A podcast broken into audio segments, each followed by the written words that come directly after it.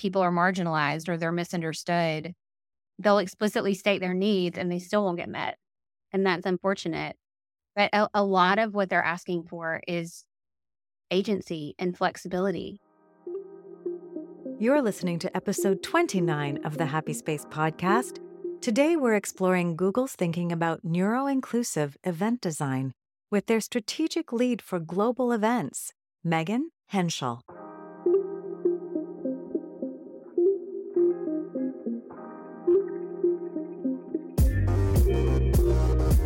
Welcome to the Happy Space Podcast, where productivity meets inclusivity and everyone gets things done. Hello, I'm Claire Kumar, highly sensitive executive coach, speaker, and your host. Studies show that diversity leads to better business outcomes. So, doesn't it make sense to invite everyone's richest contribution? Yet, too many people are invited to burn out or opt out, and we are squandering talent. On this show, we'll explore a two part solution. Part one cultivating sustainable performance, the individual design of work and life to preserve our energy so we can keep contributing. And two, designing inclusive performance, the design of spaces, cultures, products, and services which invite the richest participation.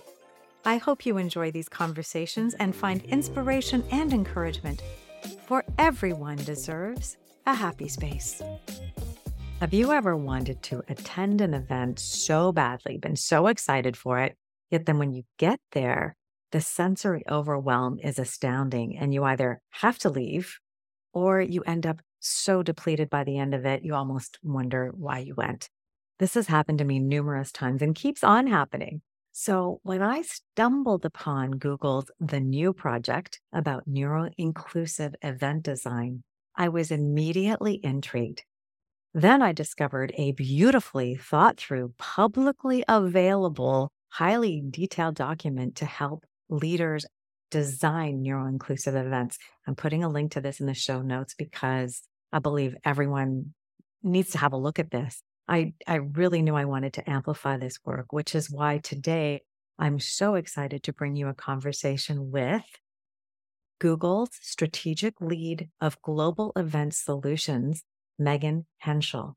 Megan partners across Google to understand how events drive business, build communities, and promote cultural continuity, informing strategy for a global team of amazing event professionals. She leads an internal external innovation effort called Google Experience Institute, which focuses on the futures of human centered multimodal experience design. Tune in and you'll hear why Megan brought herself to do this important work, how she got here, why it matters so much, the difference it makes to people and to business, and her simple advice for leaders who want to make a difference with their own teams. She'll also let you in on the three futures she spends 60% of her time thinking about it this is one of uh, my most exciting uh, conversations, and I do hope you enjoyed it. Drop a line and let us know if you do.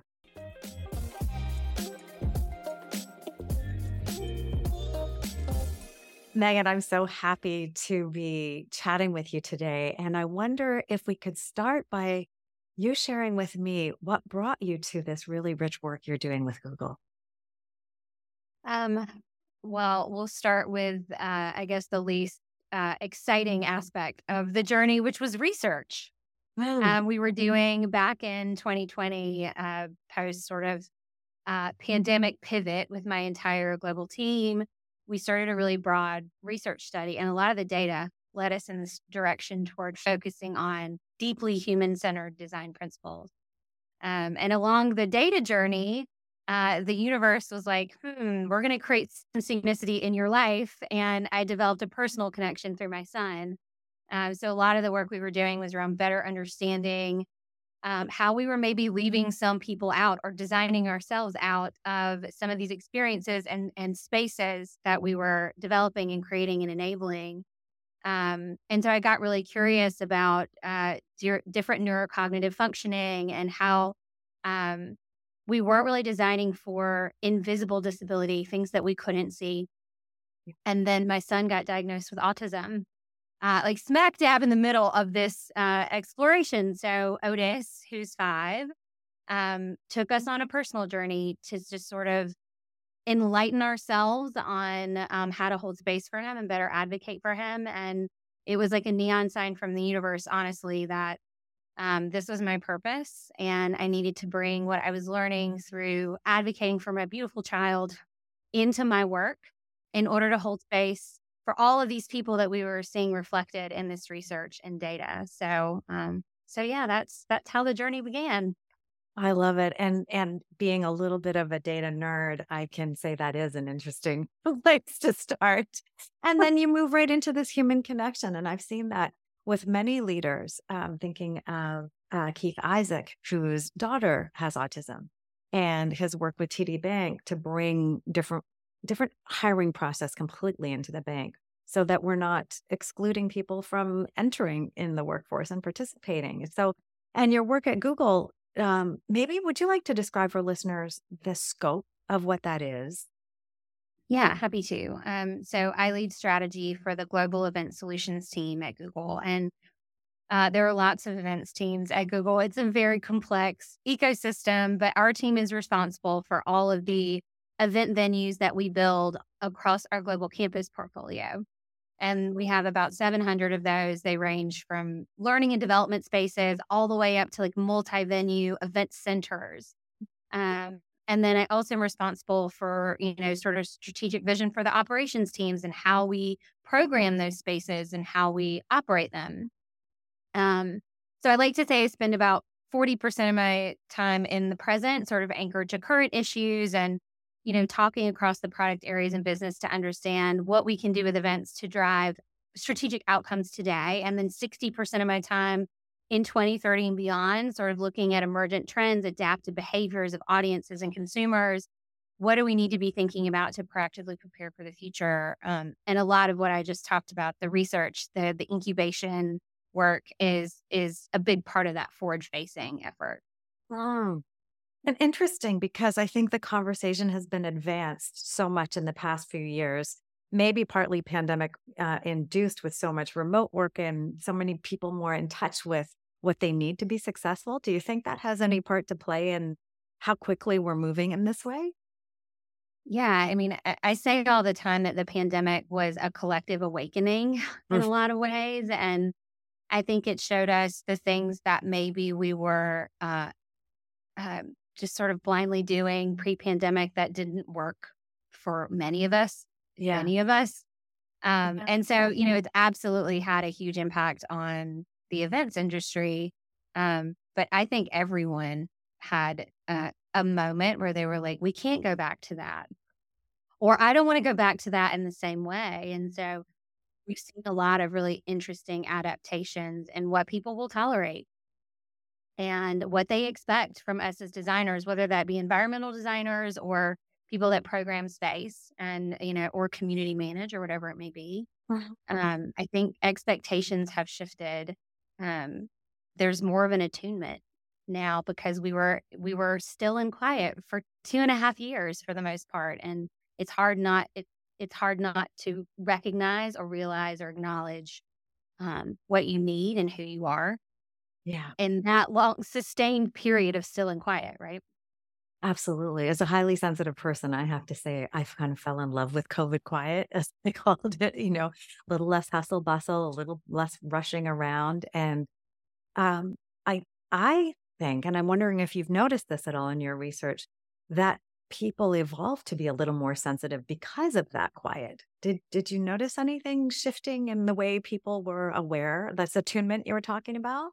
Yeah. Um, well, as as a another highly sensitive person, I often say that sensitivity is my superpower. Um, I, I do think people got more in tuned with what maybe is triggering for them, or what feels harmful, or what is overwhelming them mm-hmm. um, during the pandemic. But I think, um, I I think a lot of it is just the systems and constructs that were forced to operate within went mm-hmm. away for a hot minute. Um, and it felt really hard to go back to that once we returned to office and reemerged to business travel and all of these things, um, mass gathering, right? It it was hard to ignore the things that are challenging about that because we had been removed from it for such a long time. Yeah. Um, there, I, I do have, I do have some friends in the neuroscience and arts space who have a theory that um, people becoming more sensitive or higher rates of sen- sensory processing challenges or Mm. sensitivity or neurodivergence for that matter is evolutionary.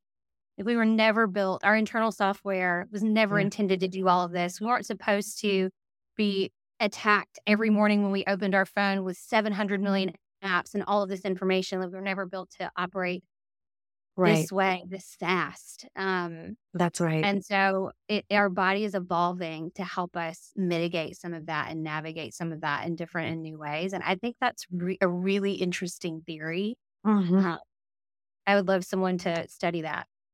well, it's interesting actually because I interviewed Andre Solo, who came out with a book with um, his co-author in February, and it's the latest take on sensitivity and their research. And they're um, and also so they look at the evolution and say that yes, it's an evolutionary strength.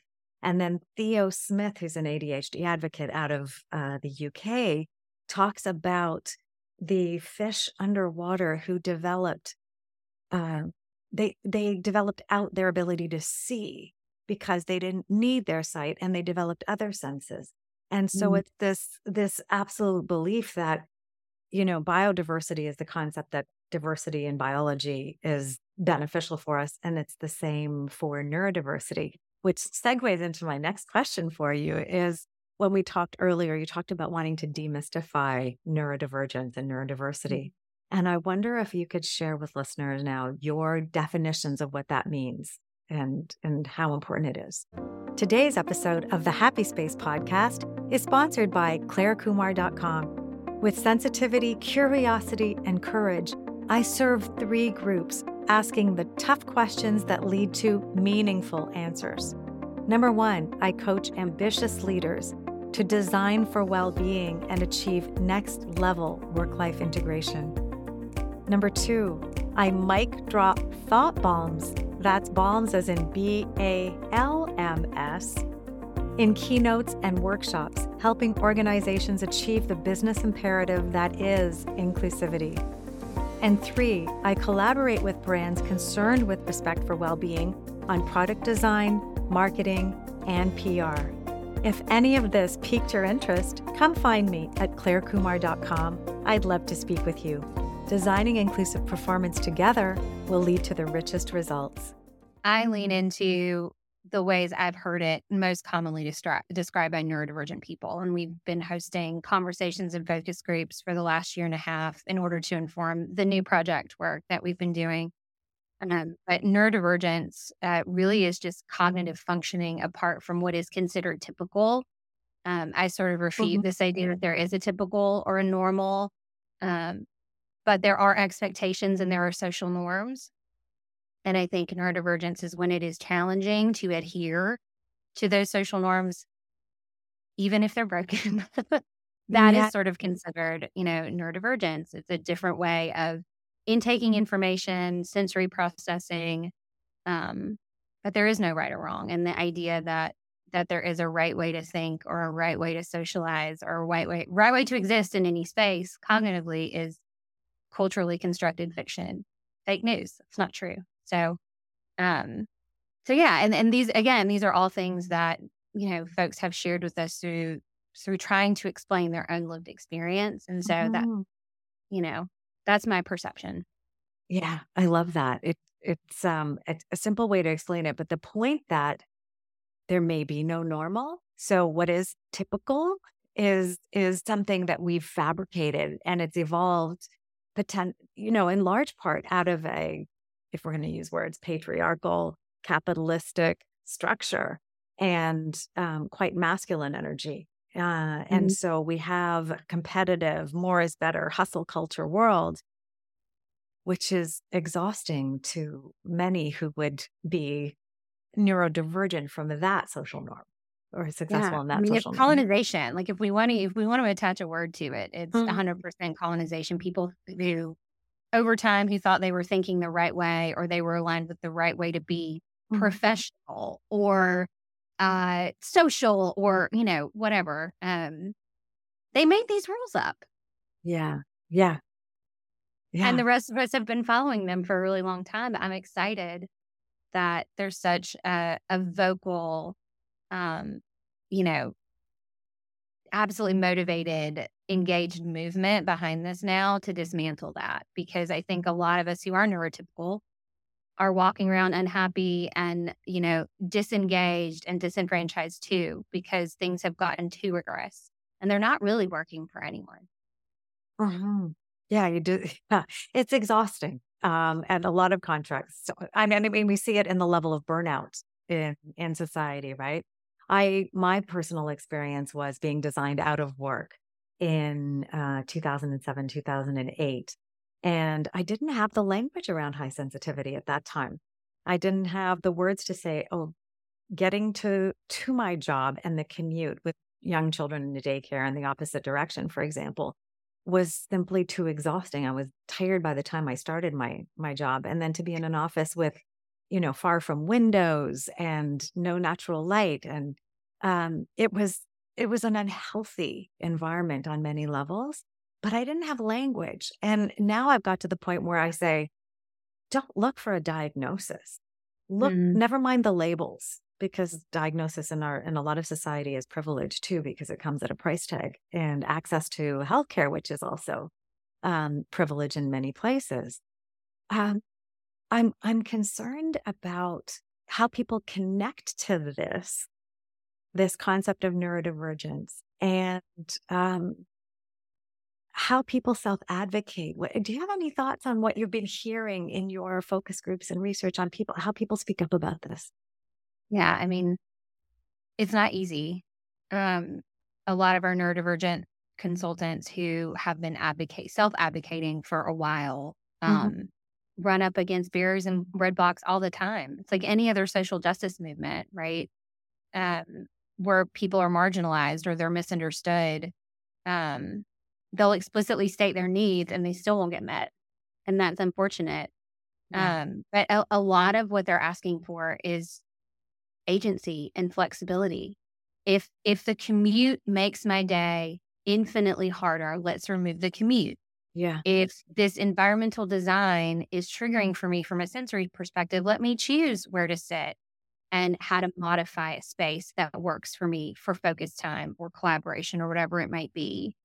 Um, if events are hard for me to attend because I can't be in crowded environments, let me attend virtually. So much of this is about curated choice to allow people to say, that's of, of the options here, that's what works best for me. I'm going to go, go, I'm going to follow that path.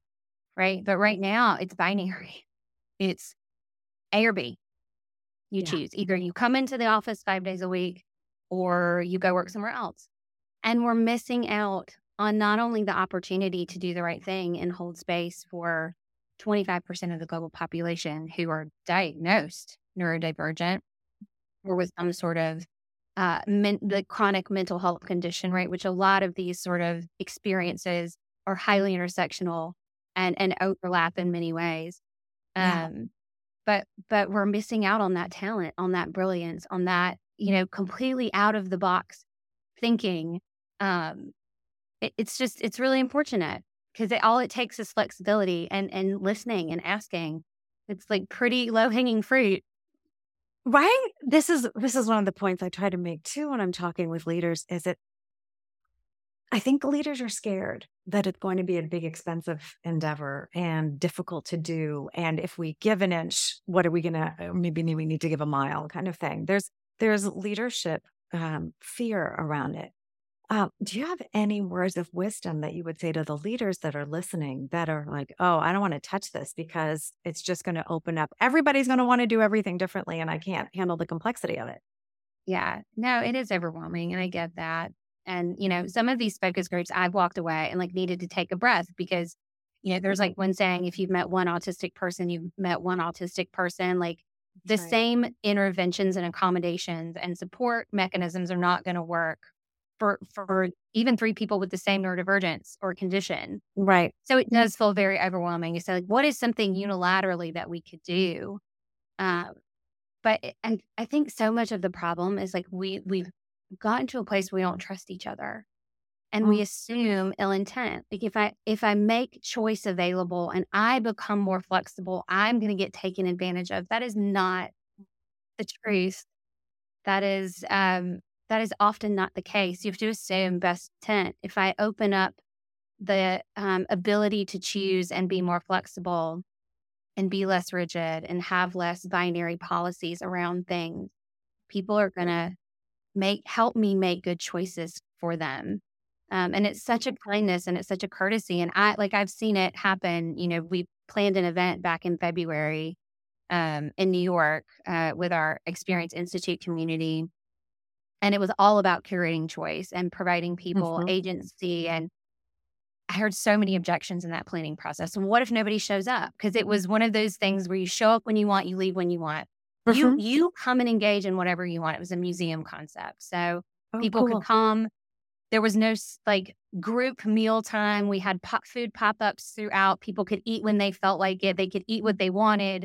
It yeah. was all about choice. And it was like sort of a radical uh, way to design a corporate uh-huh. event. Everyone showed up and everyone stayed. We actually had to kick people out at the end. Like, yeah. if you assume best intent and you're going, you're creating something from a place of love and to hold space for people and their needs, amazing things will happen. I understand it's scary. We were terrified. we're going to waste a lot of food and a lot of money, but yeah. Um, but I think we have to try. I think we have to try. Who says create from a place of love in the corporate world besides maybe Marcus Buckingham, who talks about love and work? Right. Um, we do, there's we one other Googler. Um, oh yeah. There's a guy who's responsible for the health and performance team, and he says he's the uh, uh, chief officer of love at Google, and, it, and his his work is all around like well being and promoting. Anyway, shout out to Newton Cheng. Um, he's yeah. he would actually be a wonderful person for you to speak to as well. But he's he's a phenomenal human. Well, that's sort of the invitation is to operate from this place of really active compassion, right? And designing with care for each other. And I would say design for well being and performance flows. Right. And so this is evidence of that. You tried something new and took some rigidity, you took the rigidity out, you put this flexibility in, and people were able to participate and get as much as they can. I mean, I don't know how many events you've ever attended where it's nine to five and then seven to 11 or something. And it's exhausting. Every conference that I've been to, I almost everyone I ended up getting sick because it was just, just too much. So allowing this allowing people to identify and respect their rhythms and take care of, I call it taking care of the human animal because we mm-hmm. kind of forget we're animals in this whole process. Um, I, I love that. That event sounds fantastic. So um, you've mentioned a couple of things. You've talked about the NEU Project, and I'd love you to expand on that because that's actually what I found first. And I found this incredible document that I want to definitely link to in the show notes which talks about inclusive, neuro inclusive event design. And so much thought and rigor in that. And so, anybody who's listening and creating an event now, there is a menu of options and things to consider that you're going to want to design in. Um, tell me about that. And then also the Experience Institute. Yeah. So I'll start with Experience Institute because that's okay. what the NEU Project was born out of. And okay. Experience Institute is what emerged, evolved from that research project I uh-huh. mentioned uh-huh. at the top of the conversation. So we were really trying to understand how were people adapting, what was changing from an appetites perspective and an expectations perspective as a result of the pandemic, because we knew that would directly influence, and inform, um, help us design in the right ways once we return to office, which we thought was going to be two months, right? And it was two and a half years. um, yeah. But that's how XI started. We were like, yeah. oh, this is one really interesting. We should be doing this always. And we sort of organically invited some friends in to help us with that research. And next thing you know, we had this cohort that grew into uh, a community of about 30, which is when we formalized XI in 2021. Now we have over 300 people around the globe from lots of other companies as well. Even Corp Tech, even competitors of Google are involved in this effort.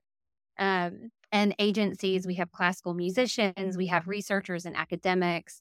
um, we have colleges and universities. We have uh, LARPers. We have like we have just so many cool people from yeah. all different sorts of uh, you know, human experience disciplines and um they sort of set as a community we you know democratically set out what our priorities were going to be and this inclusion effort was one of them so the NEU Project got formalized out of basically a voting process amongst this community wow. that it was something that needed to happen Oh. Um, and so we put down some other priorities for the year and pushed and launched the NEU Project last October.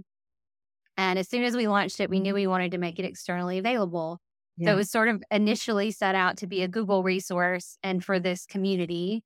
And then we were like, heck, we need to make it available to everyone. And we luckily got approval to do that. But oh. um, it really is one to make people understand why this is important to factor in, why neuroinclusion needs to be a main ingredient in your experience design recipe mm-hmm. um, because there are a lot of people that are coming to events who are suffering in silence um, or not coming or or not coming at all yeah mm-hmm. there's a statistic from an organization called eventwell and 85% of the neurodivergent people that they interviewed have not attended an event because they thought it would be triggering or overwhelming for them but that's sad they exactly. they have every right to be there, you know. Well, yeah, I I think I relayed in our earlier conversation how last summer I drove 14 hours to go to it's the NSA, the speaking convention in Nashville. And it was at the Gaylord Opryland Hotel, which if you're looking for a bustling environment is amazing. It has indoor waterfalls. Uh, the real hotel kind of connected with a large atrium. But if you're someone who's overwhelmed by noise, I mean, I had to shout at the clerk at the guest to sign in. And I, and I said to her, how do you do this? She goes, oh my gosh. I gave her a card for the podcast. She's like, oh my gosh, I need this.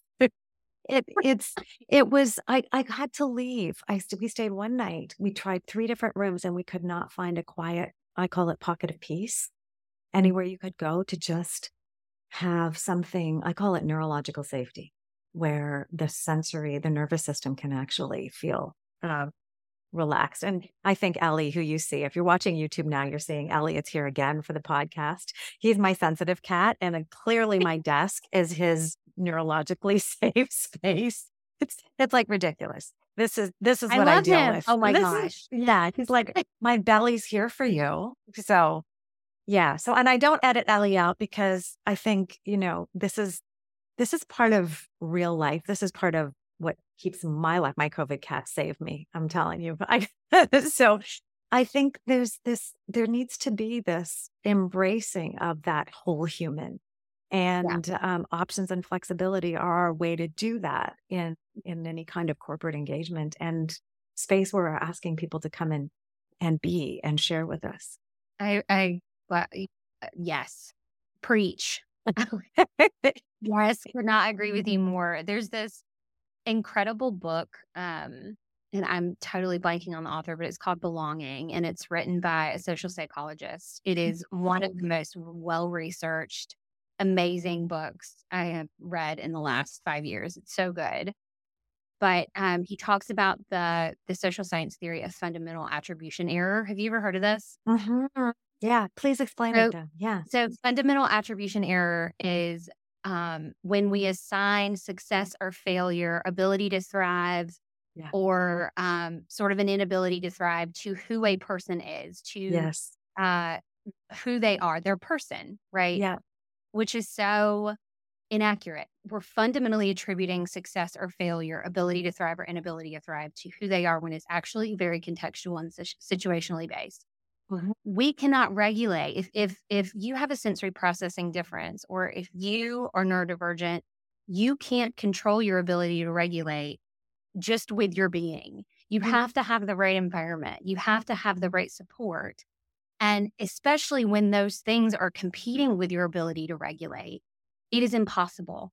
Sabotaging it. yeah. So I like I loved when I read that, I feel like you know when you read something that resonates with you so deeply like you get like the chilled that was one of those moments and i think about yes. that all the time i'm like we're you know we're assigning problems to human beings when uh, so often the problem is the system the construct the environment the context the situation that is is dictating oftentimes people's ability to flourish. Yeah. And so let's fix the things about those elements that are broken. Exactly. I, I liken it to, you know, if somebody is going to say, okay, I'm going to go in that environment and I'm going to do my best to succeed, you're paying a tax the whole time because the amount of regulation and trying to focus. And sometimes it might be possible, but how exhausted are you at the end of it? And sometimes it might not be possible. So yeah, the the onus is on on us to create more inclusive spaces and and create those options. Um, beforehand, we talked as well a little bit about three futures. And so you've said 60% of your time is your eye way ahead on where we're going. That is so fascinating to me. And I'm sure it is to, to listeners right now, too. Would you like to give us a little bit of what you're thinking about um, what you're what you're keeping an eye on that we need to be thinking about as it comes towards us.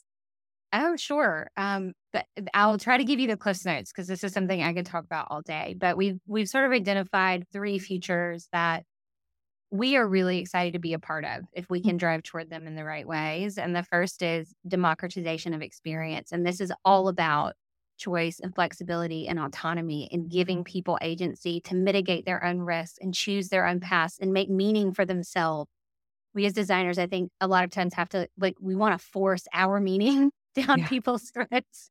We don't have to do that. Trust people to make their own meaning inside of your thoughtful curated design. So that's one. Um, and a lot of that has to do with the inclusion and belonging, right? Um, then the other feature, uh, the second feature is um, moving away from traditional return on investment metrics and mm-hmm. conversations and narratives to more humanistic ways of talking about why we do what we do and what good looks like. Um, yeah. And so we've been testing out a number of frameworks for a while, like return on emotion.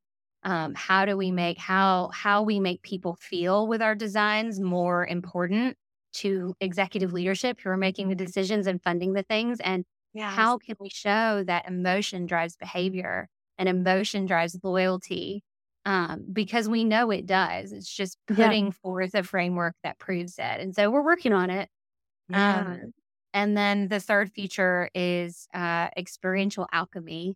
And so a lot of times we talk about ourselves in the XI community like alchemists who back in the day were seen as a bunch of quacks, right? Kooks, quacks, but they were determined to use like what they knew and what they had available to them to transmute something ordinary into something amazing and extraordinary and precious. And so we talk a lot about combining our different disciplines in the design world to, you know, create better experience, more resonant experience for human beings, bring people together, solve some of these problems. Because what what better way to fix what is broken with culture and society than bringing together humans who are like-minded and care and are passionate and and can figure it out together. And so um, we talk a lot about you know creating experiences that can support humanity during a really complicated hard time to be human. Yeah. Uh, and we think that's why more precious than turning stuff into gold. Like that's that's our purpose with this work. So those are the three futures, and I would love to see them become reality. Me too. It's um it sounds like a dream job for for a creative thinker, a sensitive person to tap into. Congratulations on uh, landing in this role and bringing your brilliance to it. I've been thrilled to discover what you're about and very happy to share with listeners and leaders here too. This is this is an uh, the the NEU Project um, in particular, that document that I saw, I think this is a place where would you invite leaders to go to keep up with what you're doing and and keep an ear to the ground on Google, which is definitely at the forefront in in this work. How would you say people should keep up with what you're exploring?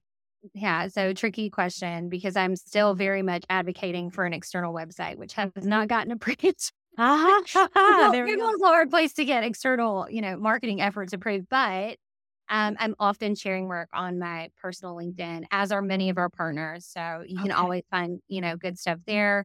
Mm-hmm. Um, we're also going to be bringing a lot of um, I mentioned that event back in February. We're reimagining that and bringing a lot of it out of Google Space and into a trade show floor environment in October via a partnership with IMEX. And so oh. that's a, an event and experience industry uh, association trade show. Mm-hmm. And so 30,000 people were bringing this to them because um, we yeah. had to keep our internal event pretty small. And it just, we didn't get to invite in enough people. So we're going to sort of bring it out and continue to test with lots more people in October in Las Vegas. So, um, wow. Stay tuned to IMEX if you want more information about that. And we'll be sharing out a lot of the work and what we learn uh, through those channels as well. Okay, we'll put a link in the show notes to that so people can click right there and find it. I'm um, so excited about this. This might be my a reason to have a first trip to Vegas because honestly, it's completely terrified me because I don't see a pocket of peace there at all. I'm like, if that's we're, creating one, right? Yeah, we'll amazing. have a we'll have a NEU Project resilience room off the trade show floor because there's there's yeah. real acknowledgement that those are chaotic, hard to be in environments. Yeah. Uh, so we're going to have support staff and we'll have a, a, resilience room available to any of the participants. That's amazing. I, I'm just going to finish with this story. I went to, you, you will know the Collision Tech Conference, probably yeah. that's in Toronto, right? I tried to go. I tried to go. And it's design, it's a cacophony in there and um, no divided space even the, the big the big speaking floor right beside another area with a panel of five speakers and ju- and then the fire alarm went off. I oh lasted oh. half an hour in there and then I actually blew through the barricaded exits because I had to get out of there because I couldn't take it. And I I tried and I knew there were these great conversations happening. I couldn't do it. So, yeah, we need these small rooms, but we also need care for every every speaking venue shouldn't be interrupted by the speaking venue beside it. You know, it's mm-hmm. like I went to a movie. I went to see Barbie movie a couple of weeks ago in a VIP VIP Cineplex um, stadium, and in the movie, I could hear the rumbling from the other theater, which was probably doing some motion shaking, sensory everything experience. And I thought, we need a whole lot of insulation. I think we're gonna we're gonna pull off complex events which is which is maybe another another level. So options but with within that how do you actually how, how do you actually make every experience something? And well and you know we went to the pink floyd exhibit recently and the pink floyd exhibit was excellent because you had a lot of visuals very well put together and your headphones picked up you had to be very close to the sensor and you would pick up the sound from that go to Cleveland, Rock and Roll Hall of Fame. I nearly died in that place because there was no division of sound from one to the other. It was a mishmash of everything and such great music. But when it's put together like that, I'm out and I wanted yeah. to love it. So I think this work in particular is at the forefront of how experience have to be built going forward. Um, so I want to I want to thank you. I want to offer you up if there if there's anything else you'd like to add. I just finished with my whole you know overwhelmed experiences, but is there if there's a leader listening right now, um, your invitation to them to for what they can do with their team and their world, what would that be? Yeah, I mean, listen, it's as simple as that. Ask the questions. Are your needs being met? If they're not being met, how could I support? What are they, and how could I how could I support? Yeah. Um, it one one of the I think the coolest experiences in the journey developing the NEU Project is I actually had someone on my team at the time who was her her words profoundly dyslexic, and I don't think up until us starting this work, she felt super comfortable identifying challenges and needs in her workday or with projects. And it opened up this whole dialogue between us. And I love her dearly. Man, I just can't imagine my life without her.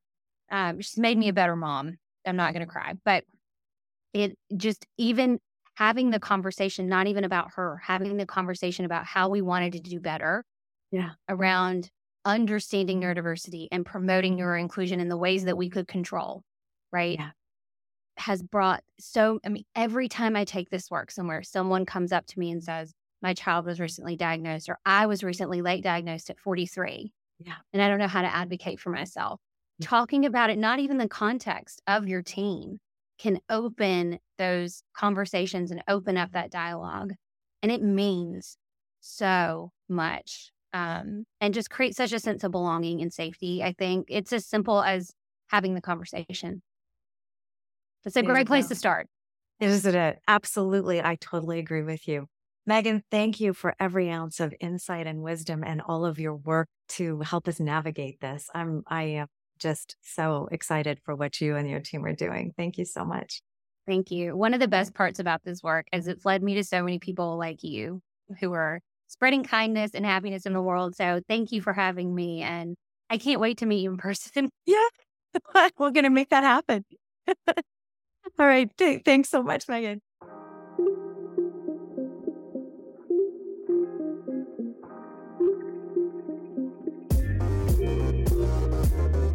Thank you so much for listening.